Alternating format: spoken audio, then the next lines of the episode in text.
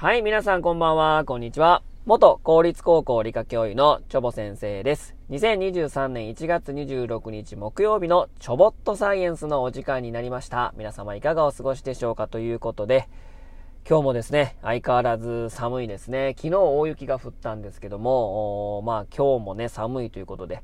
で、大雪降ったね、次の日っていうのがね、非常に怖いですね。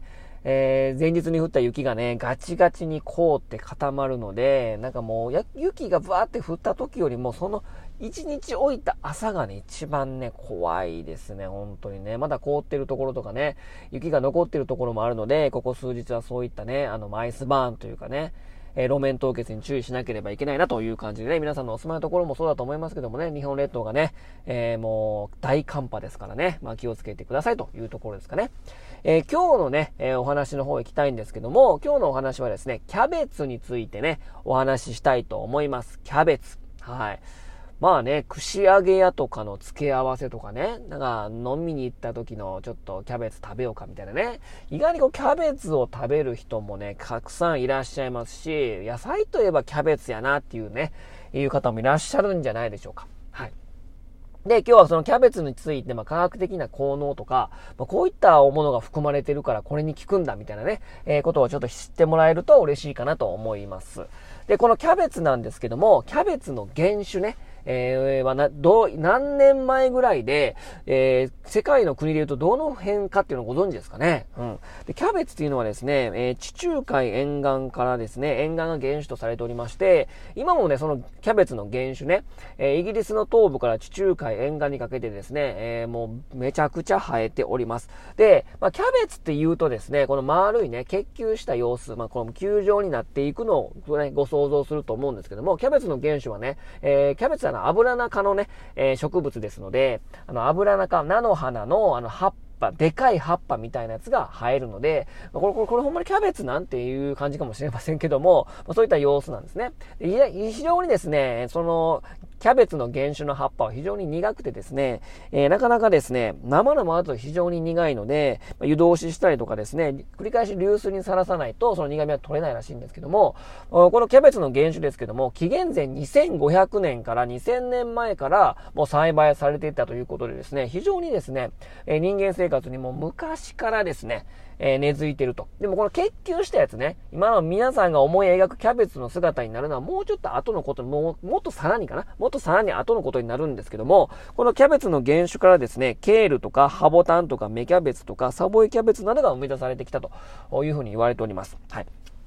で、今その皆さんが思い描くその結球者キャベツなんですけども、これですね、別名ですね、台所のドクターって言われるぐらいですね、非常にね、科学的な効能がですね、まあ、エビデンスもあるし、まあ、非常に栄養があるっていうことがですね、分かってきて、分かっています。はい。で、このまあ、油中の植物ってですね、まあ、その、キャベツに限らずですね、めちゃくちゃ栄養があるっていうふうにね、言われているのでね、え油中の植物って非常に多いんですよ。あの、油中の植物、野菜ね、あの、カリフラワーとか、ブロッコリーとか、えー、白菜、うん、ほうれん草、小松菜とかですね。あと、カブとかもそうなんですけども、これ全部油中の植物なんですね。まあ、キャベツの仲間ですね。うん。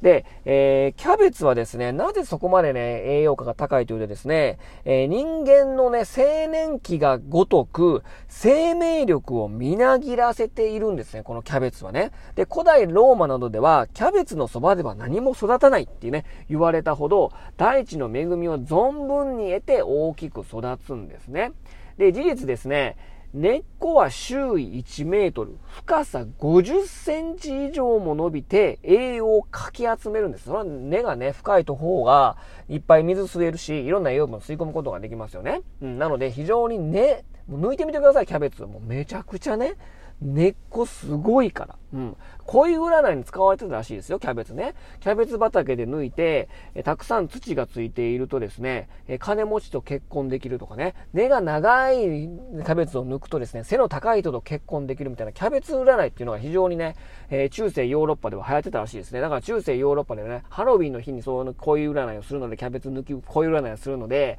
キャベツ畑の農家さんたちはもうハロウィンになったらもうね、もう一晩中見張ってたらしいですよ、キャベツ畑。ね、まあまあ、そういうね、キャベツ占いのもあるぐらいですね、根っこっていうのは非常にしっかりしてるっていうことは、生命力がかなりみなぎってるということなんですね。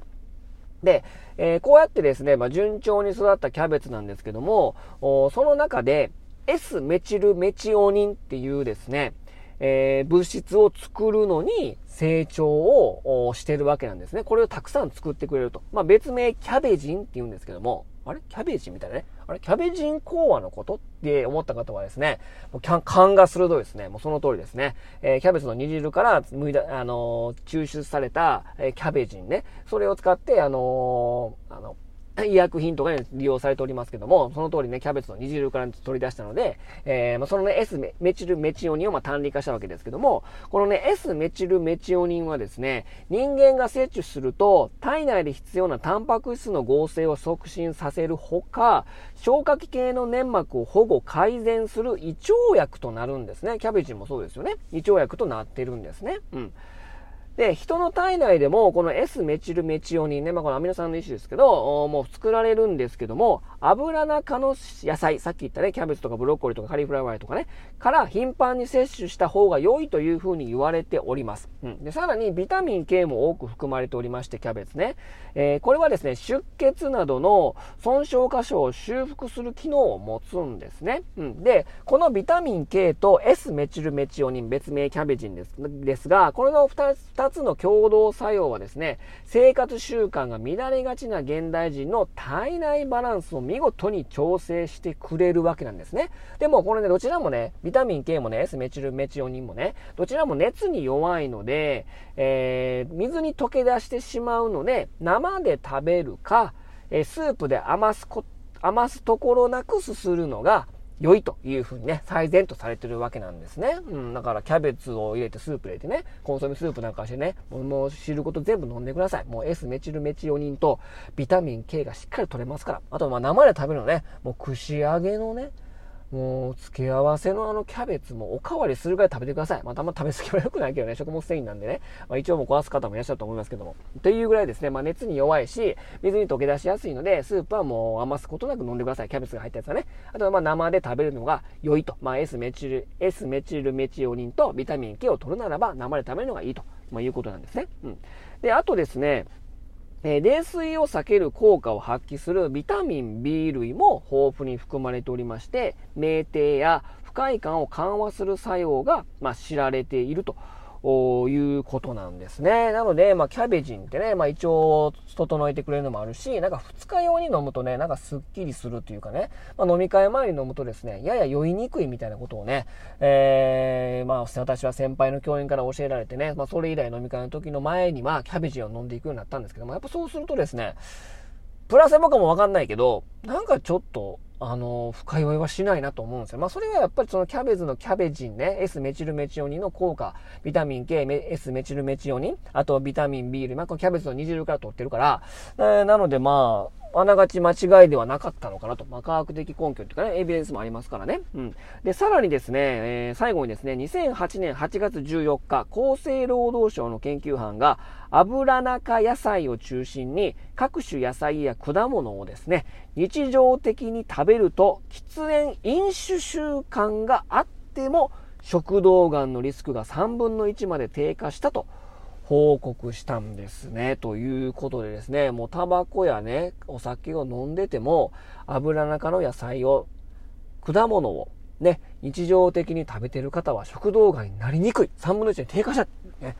はっきりとしたエビデンスありますからね。なので、まあ、ブロッコリーとカリフラワーとか、油中の野菜、植物たくさんありますから、それを日常的に摂ることが、もうすでに癌予防になってますからね、ということなんですね。あと、果物。まあ、果物は良質な糖でできてますから、あ糖の代謝がですね、スムーズに行われやすいので、まあ、えー、不純物とかね、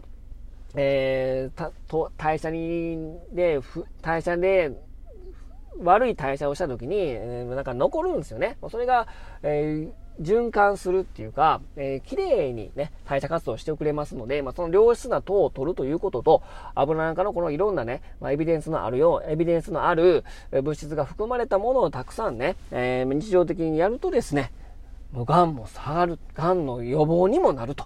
いうことなんでございますね。ということでね、まあ、キャベツを使った料理ね、たくさんありますので、ぜひですね、まあ、そういったたくさんいい効果がありますのでね、キャベツをね、食べてみてはどうでしょうかね。今日の晩ご飯ね。ということでですね、今日はこの辺にしたいと思います。それでは皆様さようなら。バイバイ。